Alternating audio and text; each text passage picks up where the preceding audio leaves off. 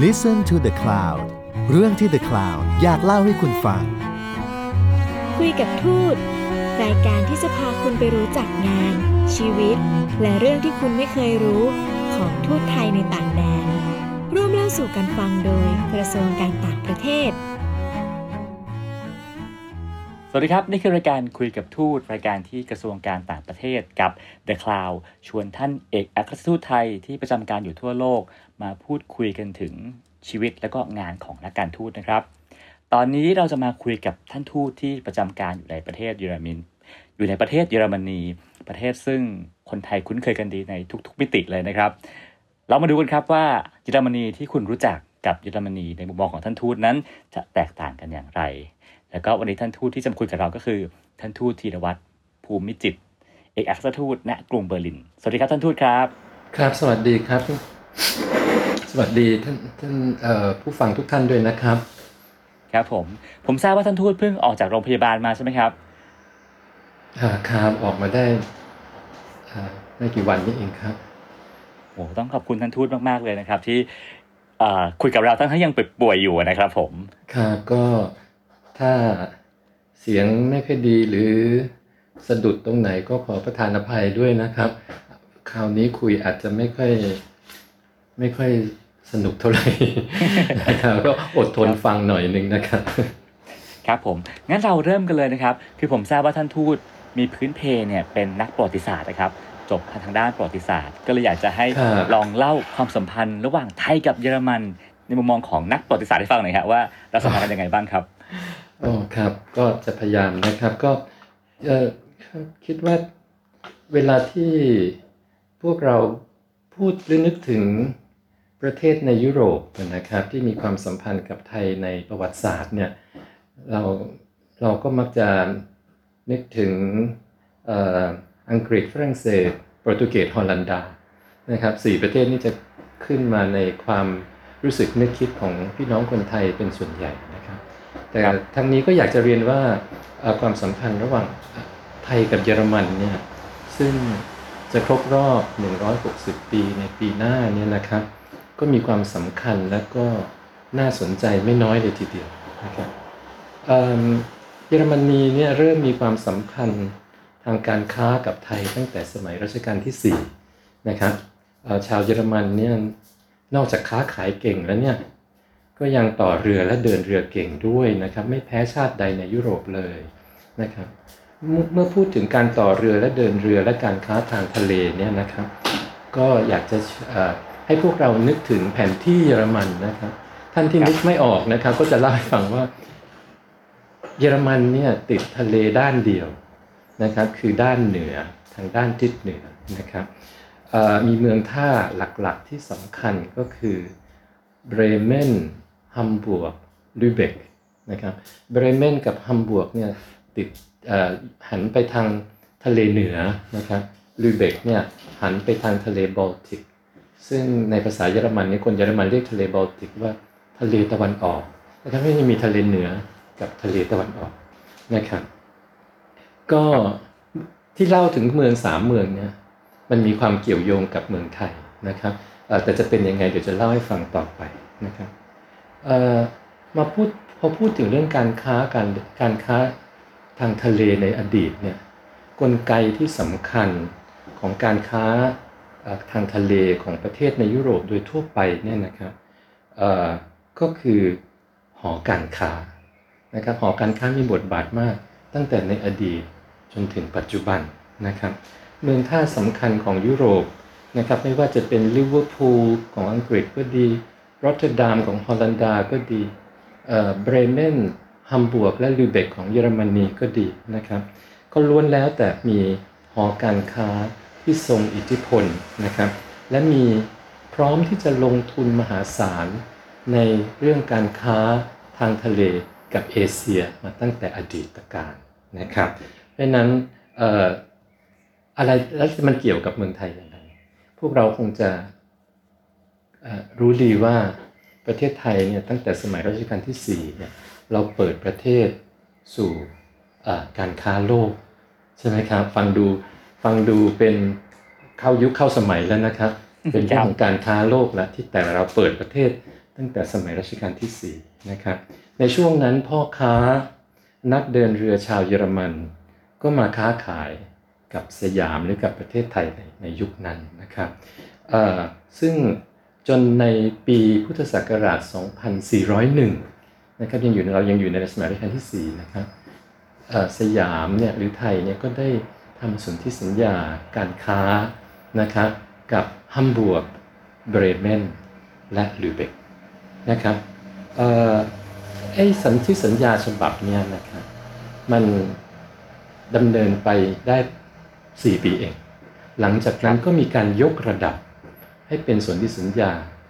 สถาปนาความสัมพันธ์ทางการทูตอย่างเป็นทางการ ระหว่างสยามกับเยอรมนี สมัยนั้นเขาเรียกว่าราชอาณาจักรปรัสเซียนะครับซึ่ง 4 ปีให้หลังจาก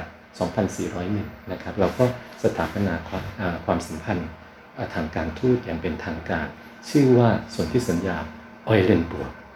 นะครับแต่ต้องไม่ลืมว่าเริ่มมาตั้งแต่แรกเนี่ยมันคืออ ความสัมพันธ์ทางการค้าการเดินเรือ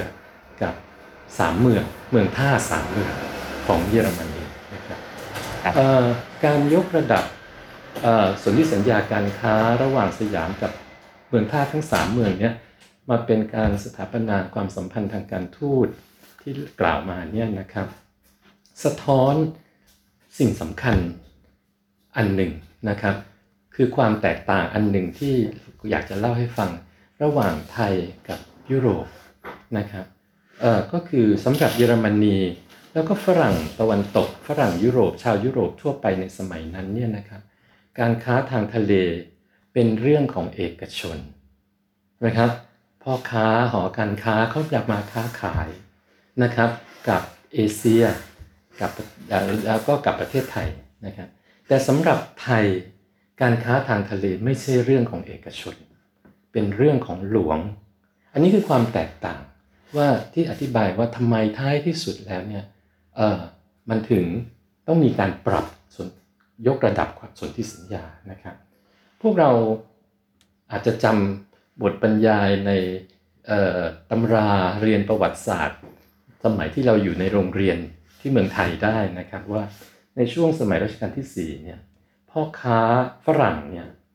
มาค้าขาย แล้ว ไม่ไม่คุ้นชินกับระบบของไทย ไม่คุ้นชินอย่างเดียวไม่พอ ไม่พอใจด้วย บอกว่า โอ้ยระเบียบ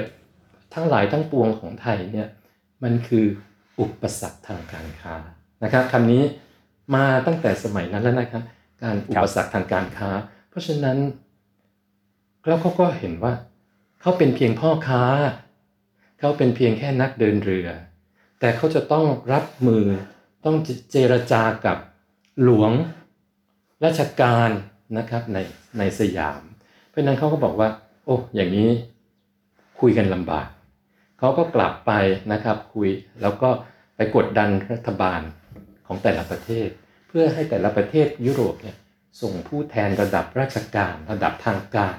มาเจรจาการค้ากับไทยใช่ไหมฮะเราคงจำได้เนาะไอ้ไอ้ไอ้ไอ้ฉากนี้ในประวัติศาสตร์ กลางสมัยรัตนโกสินทร์นะครับ ซึ่งผลที่ตามมาก็คืออะไร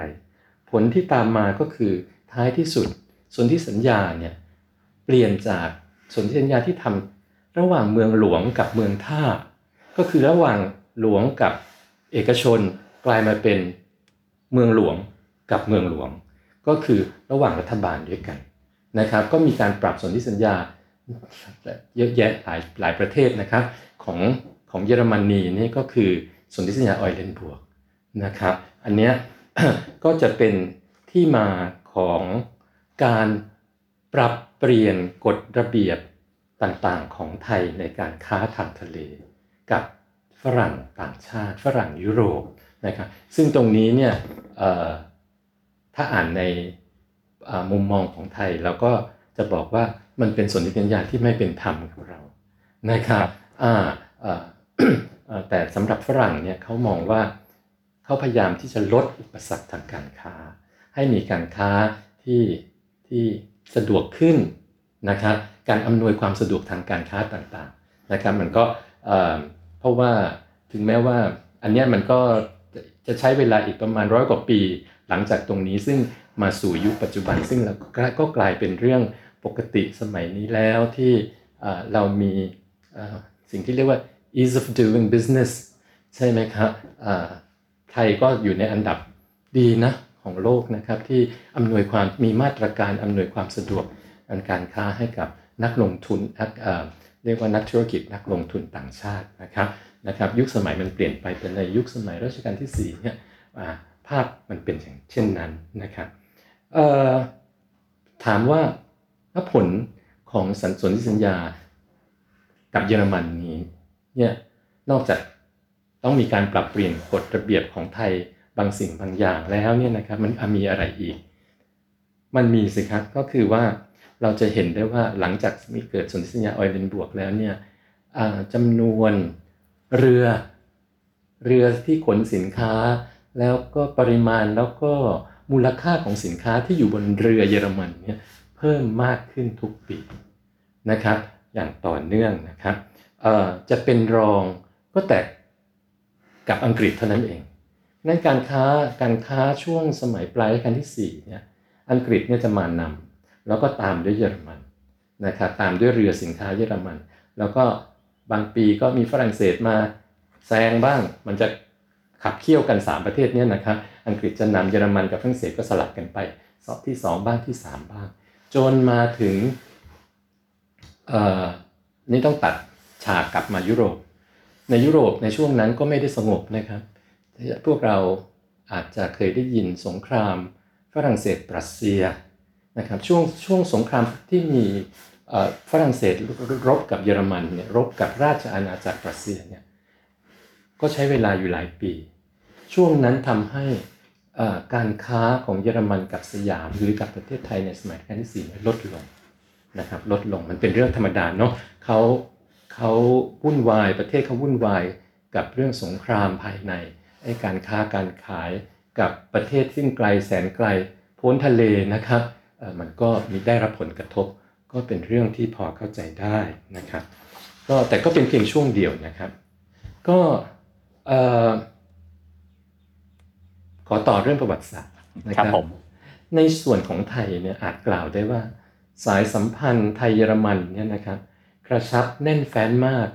ในสมัยรัชกาลที่5นะครับนี่เราเปลี่ยนรัชกาลแล้วนะครับ มาสู่รัชกาลที่ 5 เปิดประเทศอยู่นะครับ เหมือนเดิมนะครับท่านท่านท่านคงนโยบายนะครับทรงไว้ซึ่งนโยบายเปิดประเทศนะครับ แล้วก็การค้ากับต่างประเทศนะครับ แล้วก็ท่านมากไปยิ่งกว่านั้นก็คือรัชกาลที่5เนี่ยท่านทรงมองว่าเยอรมนีเนี่ยคือมหาอำนาจที่สามารถช่วยไทยให้รอดพ้นจากการล่าอาณานิคมของตะวันตกได้อ่าอันนี้เป็นเป็นอีกปัจจัยหนึ่ง อันแรกเนี่ยเป็นเรื่องของการค้า ตอนนี้มีเรื่องมิติการเมืองเข้ามานะครับ ท่านท่านท่านทรงดำเนินวิเทโสบายถ่วงดุลอำนาจระหว่างมหาอำนาจนะครับ พระองค์ท่านเสด็จเยือนเยอรมนีถึงสองครั้งนะครับนะครับสายสัมพันธ์นี้มีความลึกซึ้งยาวนาน แล้วก็มีผลต่อประเทศไทยอย่างมากมายนะครับด้วยความด้วยความที่ท่านทรงประทับใจนะครับในการต้อนรับนะครับของรัฐบาลเยอรมันก็ดีหรือกับคนเยอรมันก็ดีนะครับก็ทรง โปรดเกล้าให้สร้างศาลาไทยที่เมืองบาททอมบวกนะครับเพื่อพระราชทานเป็นที่ระลึกนะครับสะท้อนถึงสายสัมพันธ์อันลึกซึ้งที่กล่าวมาเนี่ยนะครับถ้าพวกเรานะครับมีโอกาสมาเที่ยวเยอรมนีนะครับผมก็นะครับชวนเชิญนะครับให้ไปเยี่ยมชมสารไทยนะครับที่เมืองบาททอมบวก ใกล้นิดเดียวครับลงเครื่องบินที่แฟรงก์เฟิร์ตนะครับนั่งรถรถราง ต่อไป 25 กิโลเท่านั้นเองสะดวกมากนะครับก็เป็นเมืองที่เป็นเมืองที่สวยงามนะครับ แล้วก็มีแลนด์มาร์คนะครับอันชิ้นหนึ่งชิ้นสำคัญของเมืองก็คือศาลาไทย ในเมืองนี้มีศาลาไทยถึงสองศาลานะครับ แล้วก็มีบ่อน้ำน้ำแร่ชื่อว่าบ่อน้ำจุฬาลงกรณ์นะครับ ถ้ามีโอกาสก็มาเยี่ยมชมกันนะครับ ความสัมพันธ์ ไทยเยอรมันเนี่ยแนบแน่นตั้งแต่ระดับสูงสุดเลยนะครับนะครับมายาวนานต่อเนื่องนะครับนำมาซึ่งการรักษาผลประโยชน์ และพัฒนาประเทศไทยในทุกๆด้านนะครับทุกคนคงทราบดีนะครับว่าเยอรมนีเนี่ยมีชื่อเสียงด้านวิศวกรรมยานยนต์ใช่ไหมครับเรารู้จักรถยนต์เยอรมัน made in Germany นี่เราก็ต้องนึกถึงรถยนต์เยอรมันเป็นหลักนะครับ ในปัจจุบันนี้นะครับพี่น้องคนไทยก็คงจะเห็นเห็นถึงนอกจากเครื่องระบบยานยนต์แล้วก็ยังมีระบบรางด้วยนะครับนะครับเรื่องรางก็เป็นเรื่องสำคัญนะครับเราอาจจะรู้จักว่าอุตสาหกรรมยานยนต์ รถยนต์ของเยอรมันแต่ท่านทราบไหมครับว่าเจ้ากรมรถไฟของไทยสามท่านแรกเลยนะครับรบเป็นชาวเยอรมันอ่า นะครับทั้งสามท่านเนี่ยมารับราชการในสมัยรัชกาลที่5นะครับการที่ไทยไว้วางใจให้ชาวเยอรมันมาถึง 3 คน มาดำรงตำแหน่งสำคัญ คือเจ้ากรมรถไฟอย่าลืมว่าอันนี้เป็นเรื่องสำคัญเป็นเป็นเรื่องของการโครงสร้างพื้นฐานทางด้านคมนาคมถ้าเรียกเป็นสมัยใหม่ก็คือเรื่องโลจิสติกส์นะครับนะครับแต่ให้ ชาวเยอรมันเป็นถึงอธิบดี เจ้ากรมก็คืออธิบดีในปัจจุบันเนี่ยนะครับ มันถือว่าเป็นกุศโลบายที่ล้ำลึกมากนะครับของรัชกาลที่5นะครับ เพราะการสร้างทางรถไฟสายแรกนะครับจริงๆ สายแรกคือสั้นๆ กรุงเทพสมุทรปักน้ำนะครับ แต่ที่เป็นที่เป็นข้ามเรียกว่าภูมิภาคหน่อยหนึ่งระดับภูมิภาคหน่อย สายแรกก็คือกรุงเทพโคราชนะครับ ภายใต้การกำกับดูแลของเจ้ากรมรถไฟ 3 คนที่เป็นชาวเยอรมันต่อเนื่องกัน 30 ปีเนี่ยอันเนี้ยในมองในแง่หนึ่งก็คือว่ารัชการรัฐบาลไทยเนี่ยเปิดโอกาส ให้เยอรมนีนี่มาสร้างอิทธิพล ตรงกึ่งกลางประเทศเลยเขาทำไปทำไมครับทำไปทำไมเรานะครับครับอ่าทำไปทำไม เราต้องอย่าลืมประวัติศาสตร์ยุคนี้นะครับ ทางภาคชายแดนตะวันตกและชายแดนใต้ของไทยเนี่ยเรามีประเทศมหาอำนาจอาณานิคมใหญ่ที่สุดประเทศหนึ่งนะครับ อยู่ทางตะวันตกและทางใต้ทุกคนคงจะทราบดี ทางทิศตะวันออกและตะวันออกเฉียงใต้ เราก็มีมหาอำนาจอาณานิคมอีกประเทศหนึ่ง เห็นไหมครับว่าไทยนี่ถูกล้อมด้วยสองมหาอำนาจอาณานิคม การที่เยอรมันนี่มา ขวางกลางประเทศ ขวางการรุกคืบของมหาอำนาจทั้งสองประเทศทั้งซ้ายและขวาเนี่ยมันเป็นมันเป็นกุศโลบายนะครับมันเป็นกุศโลบายที่สำคัญนะครับ เพราะนั้นตรงนี้เป็นเป็นเป็นเป็นเรื่องที่เป็นเรื่องที่เราเราอาจจะมองไม่ไม่ได้มองนะครับ เพราะนั้นเยอรมันเนี่ยมี โดยอย่างอย่างที่เรียนพวกเราไปนะครับ คือเจ้าอยู่หัวรัชกาลที่5ทรงเล็งเห็นว่าเยอรมนีเนี่ยน่าน่าจะเป็นมหาอำนาจที่ช่วยเราให้รอดพ้นจากมหาอำนาจอื่นๆ ในการล่าอาณานิคมได้เพราะเขาเพราะเขาเเรามองว่าเขาไม่มีพิษมีภัยนะครับอะกลับมาเรื่องการค้าทางทะเลนิดหนึ่ง หลังจากที่สงครามในยุโรปก็คือสงครามระหว่างฝรั่งเศสกับรัสเซียเนี่ยมันมันจบลงนะครับจำนวนเรือสินค้าเยอรมันก็และปริมาณสินค้าเนี่ยมันก็กับสยามเนี่ยกับประเทศไทยก็เพิ่มกลับมาเพิ่มเพิ่มเพิ่มมากขึ้นนะครับก็เป็นที่น่าสนใจว่าในช่วงที่ไทยเนี่ยก่อสร้างทางรถไฟสายกรุงเทพโคราชเนี่ยนะครับ เรือเยอรมันจำนวนมาก ก็นำชิ้นส่วน ทั้งในส่วนของรถไฟก็ดี ในส่วนของรางก็ดีเนี่ยขึ้นเรือเยอรมันมาส่งที่กรุงเทพนะครับ อันนี้เนี่ยเเรียกว่าทั้งหมดทั้งมวลเนี่ยสร้างความกริ่งเกรงนะครับให้กับมหาอำนาจอาณานิคมทั้งสองประเทศไม่น้อยทีเดียวนะครับ นับว่าเป็นการดำเนินวิเทศบายที่ ยังประโยชน์ให้เกิดขึ้นทั้งกับไทยและกับเยอรมันเพราะเยอรมันก็ขายของได้นะครับนะครับขายของได้มีอิทธิพลในสยามนะครับของเราก็รู้สึกว่ามีเพื่อนมาคอยเฝ้าดูฝรั่งอีกสองประเทศอยู่นะครับสร้างความเกรงอกเกรงใจนะครับให้กับมหาอำนาจที่กำลังล่าอาณานิคมอยู่นะครับถ้าพูดเป็นภาษาปัจจุบันก็ถือว่าเป็นความสัมพันธ์ที่วินวิน นะครับระหว่างเอ่อไทยกับเยอรมันในยุคสมัยรัชกาลที่5นะครับครับนะครับความร่วมมือด้านการรถไฟของเยอรมนีนี่ไม่ได้หยุดอยู่แค่ในสมัยรัชกาลที่5นะครับอ่าพวกเราคงทราบดีนะครับ ถ้าขึ้นพวกเราขึ้นเอ่อรถไฟฟ้า BTS ก็ดีรถไฟฟ้ามหานคร ก็ดีท่านมองไปที่ผนังขบวนรถนะครับจะเห็นป้ายชื่อบริษัทหราเลยนะครับบริษัทนั้นก็คือ บริษัทเยอรมันนะครับนะครับเพราะฉะนั้นซีเมนส์นะครับเป็นผู้ผลิตนะครับเอ่อทั้งในส่วนของเอ่อตู้โดยสารก็ดีหัวรถไฟแคร่ล้อตลอดจนระบบปฏิบัติการของของรถไฟฟ้านะครับ ก็ยังใช้ของเยอรมันนะครับ เรายังความสัมพันธ์ด้านด้านรางเนี่ยยังมีต่อเนื่องนะครับ นอกจากนั้นแล้วในปัจจุบันก็เอ่อยังได้มีการจัดตั้งคณะทำงานไทยเยอรมันเพื่อพัฒนาระบบราง นะครับเป็นต้นนะครับ เพราะฉะนั้นยังเป็นความสัมพันธ์ที่สำคัญและต่อเนื่องนะครับ กล่าวได้ว่าความสัมพันธ์ด้านการค้าการเดินเรือที่เริ่มต้นเมื่อ 160 ปีที่แล้วเนี่ยนะครับได้เติบโตงอกงามอย่างต่อเนื่องนะครับจนกลายเป็นความสัมพันธ์ทางเศรษฐกิจที่แน่นแฟ้นระหว่างทั้งสองประเทศนะครับ ปัจจุบันมีเอ่อบริษัทเยอรมันจำนวนกว่า 600 บริษัทนะครับ ที่ดำเนินธุรกิจ ในประเทศไทยนะครับ ในหลากหลายสาขามากนะครับ เช่น เครื่องจักรโลหะพันเคมีพันเกษตรผลิตภัณฑ์อาหารและภาคบริการมากมายหลากหลายนะครับ สร้างรายได้นะครับ แล้วก็สร้างงานให้กับพี่น้องคนไทยจำนวนมากนะครับ ในส่วนของการลงทุนของ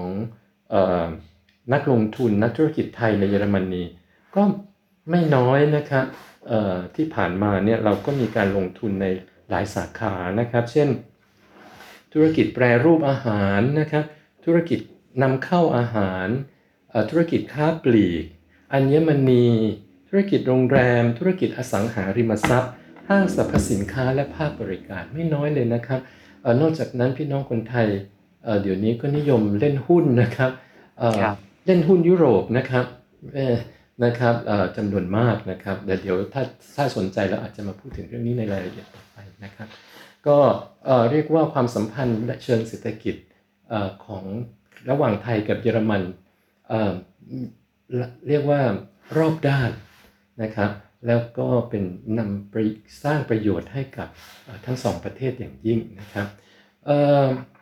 แน่นอนครับระยะเวลาความสัมพันธ์ที่ทอดยาวถึง 160 ปีเนี่ยความใกล้ชิดกันระหว่างทั้งภาครัฐ ภาคเอกชนาควิชาการ ภาคประชาสังคม แล้วก็ความสัมพันธ์ระหว่างประชาชนกับประชาชนด้วยกันเนี่ยนะครับส่งผลให้ความสัมพันธ์ไทยเยอรมนีมีความลึกซึ้ง กว้างไกลครอบคลุมทุกสาขาและทุกระดับนะครับเอ่อสำหรับรายละเอียดเกี่ยวกับกิจกรรมเฉลิมฉลองอครบรอบ 160 ปี ความสัมพันธ์ไทยเยอรมันเนี่ยนะครับเอ่อซึ่งจะเกิดขึ้นในปีหน้านะครับ ก็อยากจะเชิญชวนท่านผู้ฟังนะครับ ที่สนใจนะครับสามารถติดตามแผนกิจกรรมได้ในโซเชียลมีเดียนะครับของสถานทูตไทยนะครับที่เบอร์ลินแล้วก็สถานกงสุลของเรามีสถานกงสุลสองแห่งนะครับในสถานกงสุลอาชีพนะครับสองแห่งที่เยอรมนีคือที่นครมิวนิกและก็ที่นครแฟรงก์เฟิร์ตนะครับเราการการจัดทำกิจกรรมความครบรอบความสัมพันธ์ 160 ปีนี้เราก็ร่วมมือกับ ทางฝ่ายเยอรมันนะครับทั้งในส่วนของกระทรวงต่างประเทศเยอรมัน แล้วก็สถานเอกอัครราชทูตเยอรมันเยอรมนีประจำประเทศไทยนะครับ ก็ท่านท่านใดสะดวกติดตามข้อมูลข่าวสารทางไหนหรือทั้งสองทางก็นะครับยินจะยินดีเป็นอย่างยิ่งนะครับ นี่ก็ขอขอขอจบในส่วนของคำถามอ ข้อข้อนี้ก่อนนะครับ ครับผม เป็นประวัติศาสตร์ที่เราคบค้าสมาคมกันมายาวนานจริง ๆ เลยนะครับ ทีนี้นานเรื่องเรื่องหนึ่งฮะที่เราพูดถึงอ่าไทยเยอรมันผมว่าเราพูดถึงเรื่องของเทคโนโลยีเรื่องของอาหารเครื่องดื่มต่างๆนะฮะแต่มีเรื่องหนึ่งที่ผมผมเพิ่งทราบนี่แหละฮะว่าจริงๆแล้วความสัมพันธ์ระหว่างไทยกับเยอรมนีมีมาแน่นเนิ่นนานและแน่นแฟนมากผ่านระบบอาชีวศึกษาครับ มันคืออะไรครับผม โอ้ อาชีวศึกษานะครับ อืมอะเอางี้ดีกว่า ก่อนที่จะไปสู่อาชีวศึกษานะครับ ขอครับวาดขอวาดภาพกว้างกว่านั้นนิดนึงก่อนนะครับเอ่อไทยกับเยอรมันเนี่ยเอ่อเยอรมนีเนี่ยมีความสัมพันธ์ด้านการศึกษานะครับมายาวนานนะครับเอ่อถอยหลังไปได้ถึงสมัยเอ่อรัชกาลรัชกาลที่5นะครับนะครับพระองค์ท่านทรงทรงพระราชโอรส นะครับหลายพระองค์มาทรงศึกษาต่อที่เยอรมนีนะครับแต่ละพระองค์ก็ทรงนำความรู้นะครับแล้วก็วิทยาการสมัยใหม่กลับไปพัฒนาประเทศของเรานะครับออนอกจากนั้นแล้วเนี่ยพี่น้องคนไทยก็เอ่อเดินทางมาศึกษาต่อที่เยอรมนีนะครับหลายรุ่นมากมายนะครับสิทธิ์เก่าหลายต่อหลายรุ่นเนี่ยนะครับหลายต่อหลายท่านก็ได้กลายเป็นบุคคลสำคัญ ของชาติในหลากหลายสาขานะครับในจนในปัจจุบันปัจจุบันนี้เราก็ยังมีนักเรียนไทยนะครับ ทั้งพลเรือนและนักเรียนทหารนะครับที่มาด้วยทุนส่วนตัวก็ดี หรือมาด้วยทุนจะเป็นทุนของฝ่ายทุนรัฐบาลไทยนะครับหรือทุนของเยอรมนีก็ดีมาศึกษาต่อในเยอรมนีเป็นจำนวนไม่น้อยเลยนะครับคุณก้องถามถึงเรื่อง อาชีวศึกษาอาชีวศึกษานะครับ ก็ต้องขออนุญาตกล่าวว่า เยอรมนีเนี่ยมีระบบการศึกษาที่เข้มแข็งนะครับ แล้วก็มีเอกลักษณ์เฉพาะตัวนะครับ อาชีวศึกษาของเยอรมนีมีความโดดเด่นมาเนิ่นนานนะครับ เป็นพื้นฐานที่ว่าเป็นกระดูกสันหลังเลยว่าได้นะครับสำคัญของการพัฒนา SMEs นะครับและอุตสาหกรรมเยอรมันนะครับ จุดแข็งของระบบอาชีวศึกษาเยอรมันก็คือเออ ปัจจุบันเรียกว่าใช้คำว่าระบบการศึกษาทวิภาคีนะครับซึ่งเป็นการศึกษาทฤษฎีควบคู่กับการฝึกปฏิบัติในสถานประกอบการจริงนะครับการขับเคลื่อนให้การศึกษาระบบทวิภาคีเนี่ยเกิดสำฤทธิผลได้เนี่ยนะครับในเยอรมนีเนี่ยเขาเน้นเรื่องการประสานงานทำมือทำงานร่วมกันอย่างใกล้ชิดนะครับ ระหว่างสถานศึกษา ก็คือก็คือโรงเรียนอาชีวะหรือวิทยาลัยอาชีวะเนี่ยนะครับ กับสถานประกอบการ โรงงานอุตสาหกรรม และหอการค้าหอการค้ามาอีกแล้วนะครับนะครับเพื่อนเห็นไหมครับบทบาทของบทบาทเรื่องเรื่องเรื่องการค้ากับการศึกษาจริงๆ แล้วก็เกี่ยวเนื่องกันโดยตลอดนะครับในเยอรมนีมีสถานประกอบการและโรงงานอุตสาหกรรมกว่า 4 0 0แสนแห่งนะครับ ที่ร่วมเป็นภาคีของระบบอาชีวศึกษา อันนี้ปูพื้นให้ให้ฟังก่อนนะครับเอ่อคราวนี้กลับมาดูว่าแล้วเขาเรียนกันยังไงครับนะครับในการเรียนเนี่ยเอ่อนักเรียนจะใช้เวลาส่วนใหญ่ฝึกปฏิบัติ ในสภาวะแวดล้อมจริง ในสถานที่จริง ในจะเป็นสถานประกอบการก็ดีนะครับหรือในโรงงานอุตสาหกรรมก็ดีนะครับ เวลาที่เหลือจากการฝึกปฏิบัติก็จะมาเรียนทฤษฎีนะครับที่โรงเรียนนะครับ เนื่องจากนักเรียนเนี่ยใช้เวลาส่วนใหญ่ในสถานประกอบการหรือในโรงงาน กับการฝึกปฏิบัติใช่ไหมครับ เพราะฉะนั้นเอ่อเจ้าของสถานประกอบการหรือเจ้าของโรงงานก็ต้องมีหน้าที่หน้าที่อะไรครับ หน้าที่สอนเด็กฮะอ่าจัดครูฝึกสอนให้อ่าแล้วนอกจากนั้น ก็มีหน้าที่ต้องจ่ายเงินเดือนครับต้องจ่ายเงินเดือนให้นักเรียน เพราะฉะนั้นเด็กนักเรียนที่ฝึกงานนะครับ ก็จะได้เงินเดือนเป็นค่าตอบแทน ประมาณเดือนละ 800 ยูโร หรือประมาณ 30,000 บาทต่อเดือนอะนะครับอะอันนี้คือท่านี้ระบบทวิภาคีของเยอรมันเนี่ยจึงมีผลตรง ในการช่วยผลิตแรงงานที่มีคุณภาพ ทุกคนมีกำลังใจที่จะเรียนจริงไหมครับ ได้ความรู้ได้ทักษะได้เงิน ใช่ไหมครับอ่าครับระบบนี้มันสร้างแรงงานที่มีคุณภาพ แล้วก็ตอบโจทย์ความต้องการของตลาดแรงงานจริง ไม่ใช่เรียนทฤษฎีแล้วเอามาประยุกต์ใช้ในชีวิตจริงไม่ได้ไม่ใช่ เพราะเขาเน้นการปฏิบัติ จริง ในสถานประกอบการจริง ไม่ใช่ฝึกอยู่ในเวิร์กช็อปของโรงเรียนนะครับครับแต่มาทำงานในสถานประกอบการจริง เพราะฉะนั้นก็จะรู้ว่าปัญหาว่าผลิตสินค้าออกมาชิ้นหนึ่งเนี่ยมันขายได้หรือมันขายไม่ได้ หรือมันขายได้แต่แข่งแข่งกับยี่ห้ออื่นไม่ได้ เพราะอะไรแล้วครับก็ผมแก้ไขปัญหาไปนะครับ เพราะฉะนั้นเอ่อโมเดลโมเดลการศึกษาทวิภาคีของเยอรมนีจึงมีชื่อเสียงไปทั่วโลกนะครับ หลายประเทศก็นำโมเดลเนี้ยไปประยุกต์ใช้นะครับรวมถึงประเทศไทยด้วยนะครับ เพราะฉะนั้นในส่วนของไทยเนี่ยจะขออนุญาตเล่าให้ฟังนะครับ คุณก้องอาจจะเกิดไม่ทันนะครับครับเออจริงๆแล้วความร่วมมือไทยเยอรมันเกี่ยวกับด้านอาชีวะเนี่ยมีมา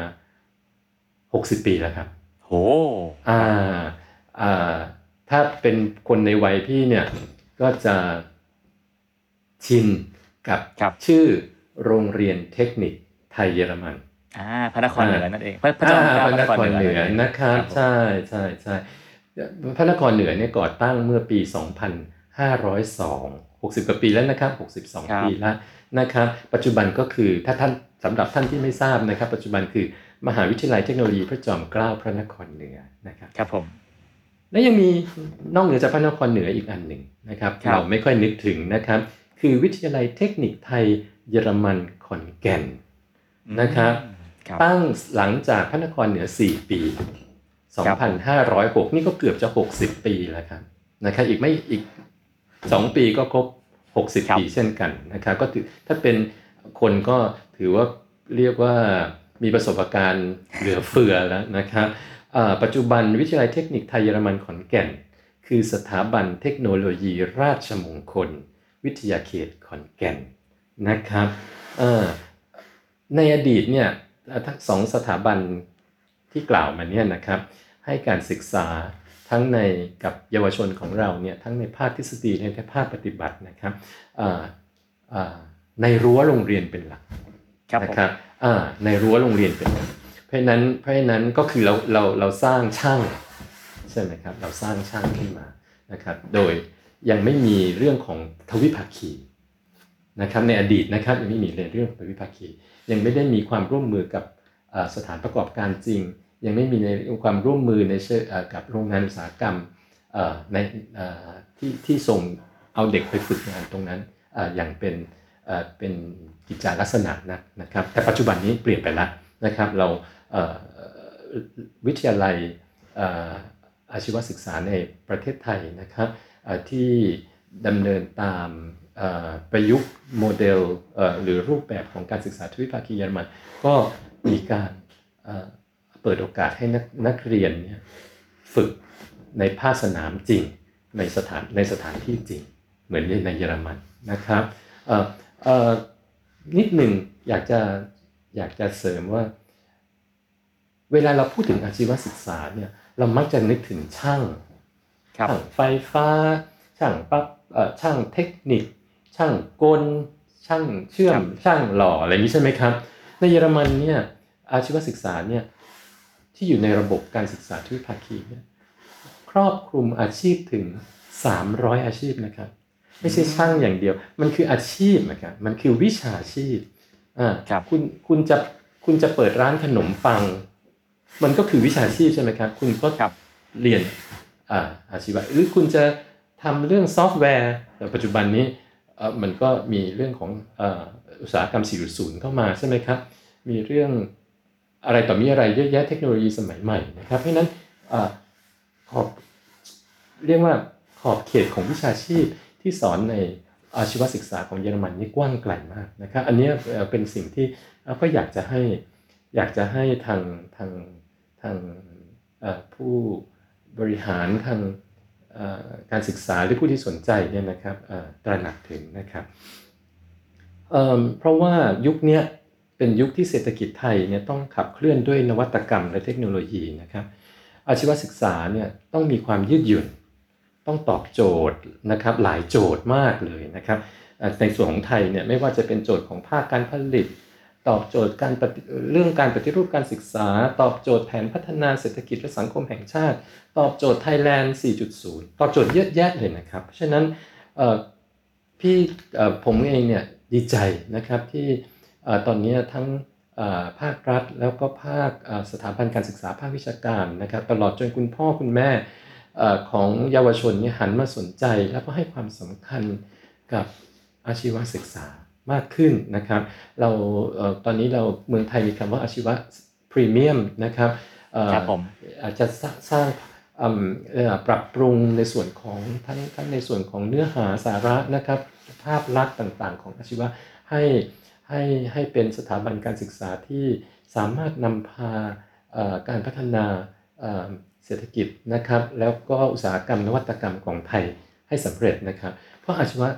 เนี่ยอย่างที่ของเยอรมันเนี่ยก็เป็นสันแกนหลักเลยเป็นกระดูกสันหลังของการพัฒนา SMEs ของเราเนี่ยพี่ก็ผมก็หวังว่าน่าจะช่วยสร้างบุคลากรยุคใหม่ๆ ไม่ว่าจะเป็นสตาร์ทอัพนะครับ SMEs หรือผู้ประกอบการที่มีความรู้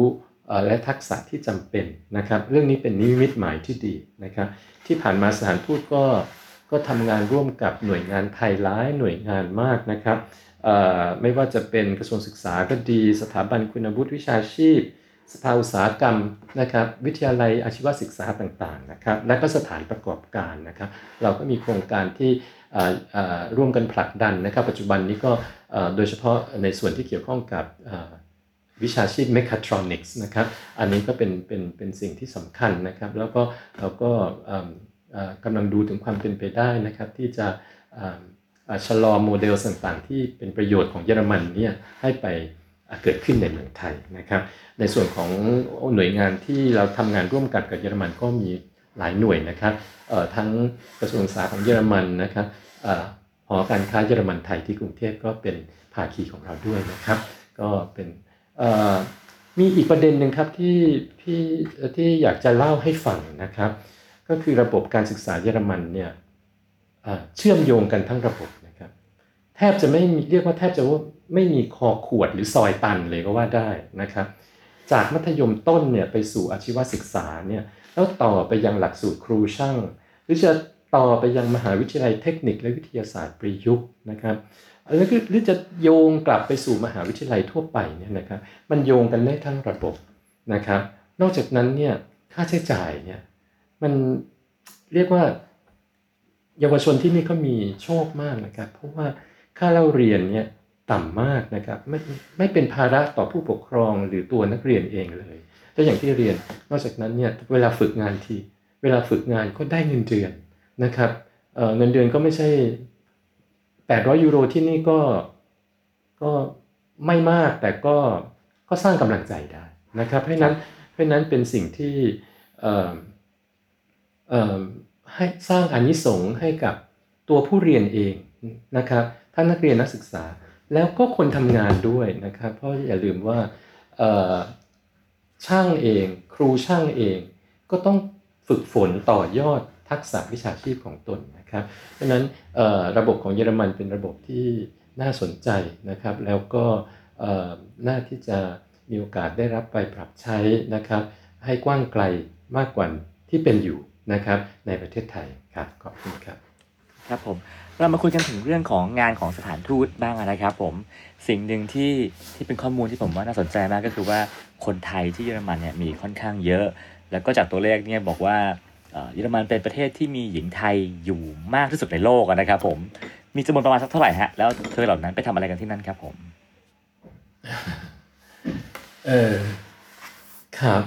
ชุมชนไทยในเยอรมนีเป็นชุมชนขนาดใหญ่นะครับครับเอ่อเมื่อเทียบกับชุมชนไทยในประเทศอื่น ๆ ในยุโรปนะครับหรือแม้กระทั่งเทียบกับในโลกเนี้ยนะครับ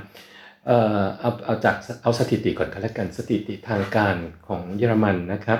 เอ่อประจำปี 2513เนี่ยอืมมีคนไทยในเยอรมนีเนี่ยประมาณหกหมื่นคนครับนะครับหกหมื่นคนเอ่อ ในจำนวนเนี้ยท่านเอ่อคุณก้องพูดถึงสุภาพสตรีนะครับครับผมอ่าผู้หญิงไทยนะครับ ในจำนวนหกหมื่นคนเนี่ยมีสุภาพสตรีอยู่ห้าหมื่นคนโอ้โหครับก็ประมาณ 80กว่าเปอร์เซ็นต์เนาะถือว่าครับถือว่าเป็นเป็นพลังหลักนะครับ เป็นเป็นพลังหลักของของชุมชนไทยนะครับ ก็คือสุภาพสตรีนะครับเอ่อที่อยู่ในที่อยู่ในชุมชนของเรานะครับ จำนวน 60,000 คนของประชาของประชากรคนไทยตามสถิติเยอรมันเนี่ยในส่วนตัวเนี่ยนะครับ คิดว่าจริง ๆ แล้วมีมากกว่านี้ เพราะครับว่าจะสถิติเนี้ยไม่รวมสุภาพสตรีไทยที่โอนสัญชาติเป็นอ่าชาวเยอรมันนะครับไม่ครับรวมผมนะครับ แล้วก็ไม่รวมลูกหลานไทยนะครับ ที่คุณพ่อหรือคุณแม่เป็นชาวเยอรมัน ก็คือที่เราเราใช้ภาษาที่เราเรียกกันว่าลูกครึ่งอะครับครับนะผมครับ ไม่รวม นะครับคือถ้าถ้าจริงๆแล้วรวมสองสองกลุ่มเนี้ยซึ่งมีจำนวนไม่น้อยเลยนะครับ เข้าไปนะครับเอ่อก็พูดได้ว่ามีมากกว่า 6 0,000 คนแน่นะครับเอ่ออาจจะถึงเรียนแสนนะครับ เพราะฉะนั้นหากเพราะฉะนั้นก็เอ่อเนื่องจากว่าอย่างที่เห็นนั่นนะครับ ชุมชนไทยเนี่ยที่นี่มีจำนวนค่อนข้างมากนะครับ ก็จึงมีความหลากหลายนะครับนะครับ การโยกย้ายถิ่นฐานคุณก้องถามว่ามาทำอะไร ใช่ครับผมการโยกย้ายถิ่นฐานมาเยอรมนีเนี่ยก็จริงๆเราก็คงจะมีเหตุผลหลากหลายประการนะครับเอ่อถ้าพูดว่าเราย้อนกลับไปเมื่อ 40 ปีที่แล้วนะครับ ย้อนกลับไปนะครับ เพราะว่าชุมชนไทยเอ่อที่เราเห็นเห็นกันทุกวันนี้เนี่ยเกิดขึ้นเมื่อ 40 ปีที่แล้ว อ่าคือหกหมื่นะนครับคนเนี่ยเพิ่งเกิดขึ้นเมื่อสิบปีที่แล้วนี่เอง อ่า ที่เป็นที่เป็นหกหมื่นคนในปัจจุบันเนี่ยเกิดขึ้นจากการโยกย้ายถิ่นฐานเมื่อ 40 ปีที่แล้วนี่เองนะครับ40 ปีที่แล้วเนี่ยถ้าพูดกันก็คิดว่าพี่น้องคนไทยในสมัยนั้นเนี่ยก็คือมาสเรียกอะไรดี มาแสวงหาโอกาสเพื่อเริ่มต้นชีวิตใหม่ ที่ดีกว่าเพราะเมื่อ 40 ปีที่แล้วเอ่อ สุภาพสตรีหลายท่านก็คงมาจากหลากหลายจังหวัดที่เมืองไทยใช่ไหมครับชีวิตชีวิตความเป็นอยู่ก็อาจจะไม่สะดวกสบาย อาจจะมีอาจจะประสบปัญหาความยากลำบากมากมายหลากหลายประเภทนะครับนั้นการได้แต่งงานกับชาวเยอรมันแล้วก็มาอยู่ที่เยอรมนีเนี่ยก็เป็นทางเลือกทางหนึ่งจริงไหมครับเอ่อเพราะฉะนั้นอันนี้ก็เป็นจุดเริ่มต้นนะครับ จุดเริ่มต้น แต่ว่าในปัจจุบันนี้ ภาพเนี้ยเปลี่ยนไปนะครับที่จะแต่งงานแล้วมาเป็นคุณแม่บ้านออยู่กับบ้าน แล้วก็มีชีวิตใหม่เนี่ยมันเปลี่ยนไปแล้วปัจจุบันเนี้สุภาพห้าหมื่นท่านที่อยู่ในเยอรมนีกับในปัจจุบันตามสถิติเนี่ยหลากหลายอาชีพมากเลยครับนะครับมีมี พนักงานนะครับพนักงานบริษัท พนักงานโรงงานนะครับพนักงานเสิร์ฟในร้านอาหารนะครับมีแพทย์มีพยาบาล มีวิศวกรมีนักวิทยาศาสตร์ มีอาจารย์มหาวิทยาลัย ครูสอนภาษาไทยมีล่ามมีกุ๊กนะครับมีเจ้าของกิจการมีสตาร์ทอัพแล้วก็บางท่านเนี่ยเป็นศิลปินระดับชาติของเยอรมันนะครับก็มีอ่านะครับครับมีชื่อเสียงเป็นที่รู้จักในวงการนะครับเพราะฉะนั้นเห็นไหมครับว่า ยุคสมัยเปลี่ยนไปนะครับอ่าสุภาพสตรีอ่าหรือเรียกว่าชุมชนไทยเยอรมันก็ก็ถือว่าเป็นอ่าอ่าคนที่เป็นนักวิชาชีพนะครับอ่าแต่แน่นอนแน่นอนแม่บ้านก็ยังมีนะครับ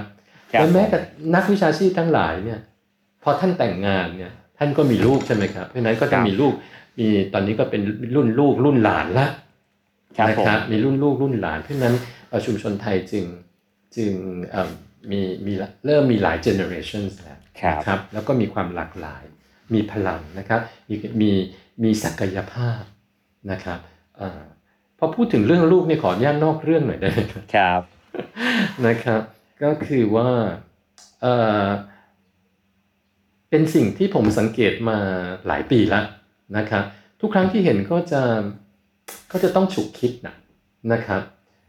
ก็คืออ่า สิ่งและเป็นเป็นสิ่งที่ต่างกับ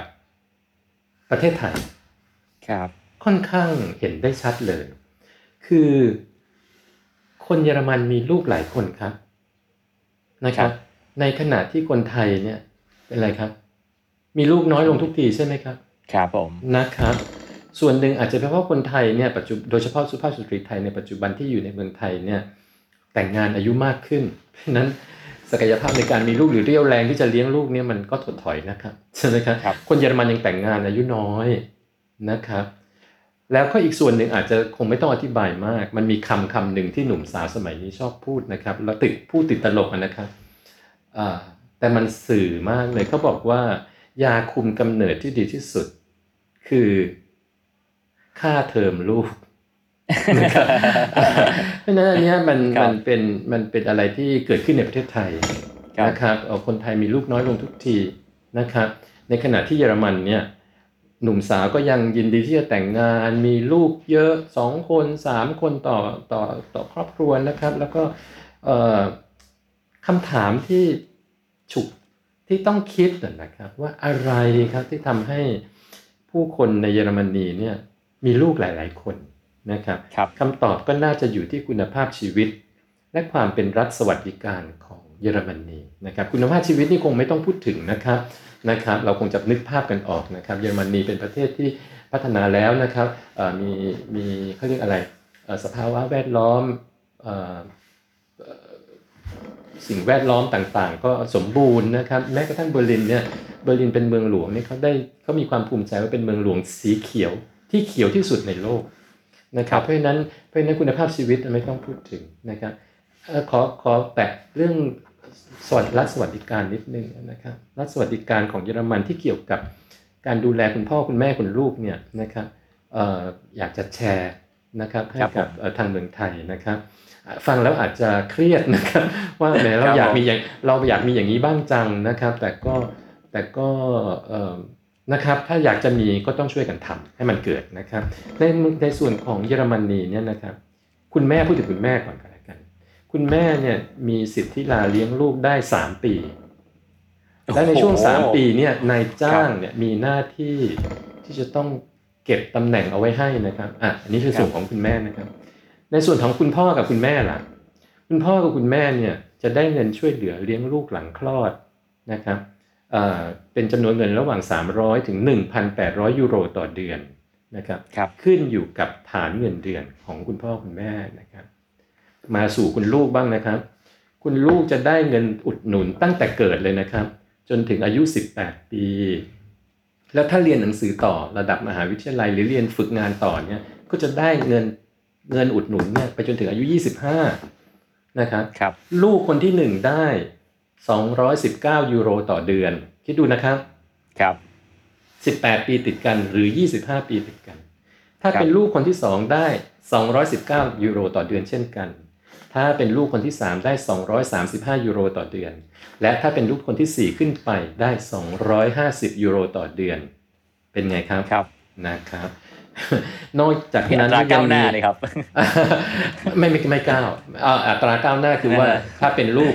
นะครับคนยิ่งมียิ่งครับมีลูกมาก ลูกคนถัดลูกคนปลายแถวเนี่ยหางแถวก็จะได้เยอะหน่อยนะคครัรับบผมนอกจากนั้นยังมีเงินเดือนให้คุณลูกในกรณีที่คุณพ่อเป็นพ่อเลี้ยงเดี่ยว หรือคุณแม่เป็นแม่เลี้ยงเดี่ยวอันนี้อันนี้สำคัญนะครับเพราะประเทศไทยตอนนี้มีมีประมีมีเขาเรียกอะไร ประเด็นเรื่องนี้เยอะนะครับ ในการครับที่จะเอ่อจะต้องตั้งคำถามว่าจะดูแลช่วยเหลือ คุณพ่อเลี้ยงเดี่ยวคุณแม่เลี้ยงเดี่ยวยังไงนะครับเอ่อนอกและนอกจากนั้นก็จะมีเงินช่วยเหลือ อีกเยอะแยะนะครับเอ่อเช่นช่วยเหลือกิจกรรมพิเศษในโรงเรียนของคุณลูกนะครับเป็นต้นโอ้โหนะครับครับอ่าเพราะฉะนั้นอันเนี้ยเป็นมาตรการที่ที่เยอรมันทำนะครับเอ่อแล้วก็ที่เล่าให้ฟังเนี่ยเพราะทราบมาว่าทางกระทรวงสาธารณสุขของไทยเนี่ยเอ่อกำลังมีโครงการรณรงค์ให้คนไทยมีลูกมากขึ้นครับนะครับเพราะว่าทุกคนก็ตระหนักดีว่าถ้าปล่อยให้สถานการณ์เป็นเช่นนี้ต่อไปในประเทศไทยเนี่ยอีกหน่อยสังคมไทย ก็จะมีแต่คนสูงวัยอย่างผมนะครับนะครับเราจะขาดแรงงานขาดเยาวชน แล้วก็จะทำให้เศรษฐกิจของเราเนี่ยไม่โต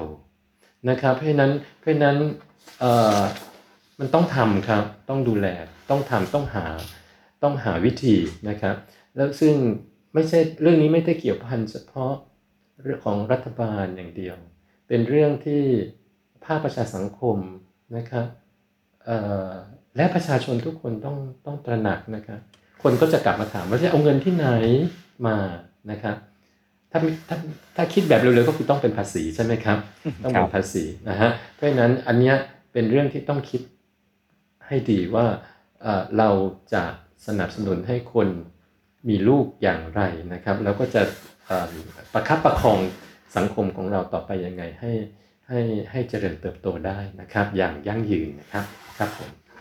ครับผมแหมวันนี้เราก็ได้ฟังเรื่องเกี่ยวกับเยอรมันในหลากหลายมุมมองมากเลยนะฮะ ซึ่งจริงๆแล้วยังมีคำถามอีกเยอะมากเลยนะครับ แต่ว่าเวลาเราอาจจะไม่พอแล้วนะฮะ ก็เลยอาจจะต้องให้ท่านทูตตอบคำถามสุดท้ายของเราในวันนี้ครับผม ก็คือง่ายๆเลยครับผม สมมุติว่าถ้าเกิดว่าให้ท่านให้ท่านทูตเลือกของฝากหนึ่งชิ้นนะครับเป็นสินค้าที่เป็น made in เยอรมันนะฮะ มาฝากผู้ฟังรายการเราสักหนึ่งชิ้น คิดว่าสิ่งนั้นควรจะเป็นอะไรดีครับ โอ้โอ้เออ ตอบยากอะครับเพราะว่าคิดคิดว่า คิดว่าคงแล้วแต่ว่าจะซื้อไปฝากใครมั้งครับนะครับเอ่อของฝากเนี่ยเยอรมันมีของฝากเยอะแยะนะครับ แต่แต่แต่คงต้องดูหน่อยว่าจะจะจะฝากใครเอาเอาเอาเอาเป็นว่าถ้าคนถ้าถ้าคนชอบออกแนวชอบทานนะครับนะครับ ชอบทานเออออกแนวอาหารเนี่ยอยากจะเสนอว่าซื้อไส้กรอกไหมครับ นะครับครับไส้กรอกสดเนี่ยครับนะครับเอ่อมีหลากหลายมากเลยนะครับอะซื้อไปฝากได้นะครับ แต่อะต้องต้องเรียนนิดนึงเอ่อคนเยอรมันติดเค็ม ถ้าเป็นนักดื่มเบียร์ว่าเมืองเยอรมันเมืองเบียร์ใช่ไหมครับครับเอ่ออาจจะซื้อครับผมเหยือกเบียร์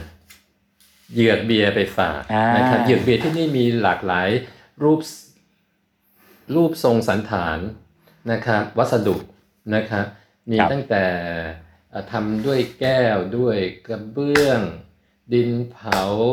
โลหะนะครับ สวยงามนะครับ ถ้าถ้าเป็นคนที่ออกแนวชอบขนมนะฮะถ้าชอบขนมเนาะซึ่งจริง ๆ แล้วขนมนี่ก็ทานได้ทุกวัยนะครับเท่าที่เห็นมาก็ก็ซื้อฝากกันเยอะนะครับ ก็คือครับเอ่อที่เอ่อเยอรมันเขาเรียกกูมิเบลคือ คือเยลลี่ลูกหมีอะตัวเป็นลูกหมีหนึบหนึบหนึบครัหบนึบผมดีนะครับครับอร่อยนะครับเอ่อครับผมอันนี้ก็เป็นที่เป็นเป็นของยอดนิยมอันหนึ่งนะครับอ่าไปฝากเอ่อเพื่อนครับร่วมงานก็ชอบนะครับ ไปฝากลูกหลานก็เอ่อเป็นที่ติดใจนะครับเอ่อถ้า ถ้าเป็นคนชอบของเก่าก็มีเยอะมากเลยนะครับ คนไทยคนไทยชอบเล่นอะไรนะครับ เอ่อนาฬิกา นาฬิกาแขวนผนังนะฮะที่นาฬิกากุ๊กกูนะครับครับผมของเก่านะครับครัมีบผมมีเครื่องกระเบื้องวิทยุโบราณอะไรต่ออะไรเนี่ยนะครับ ก็ของเยอรมันนะครับก็บางคนก็ชอบสะสมนะครับเพราะฉะนั้นก็ก็หลากหลายนะครับเอ่อ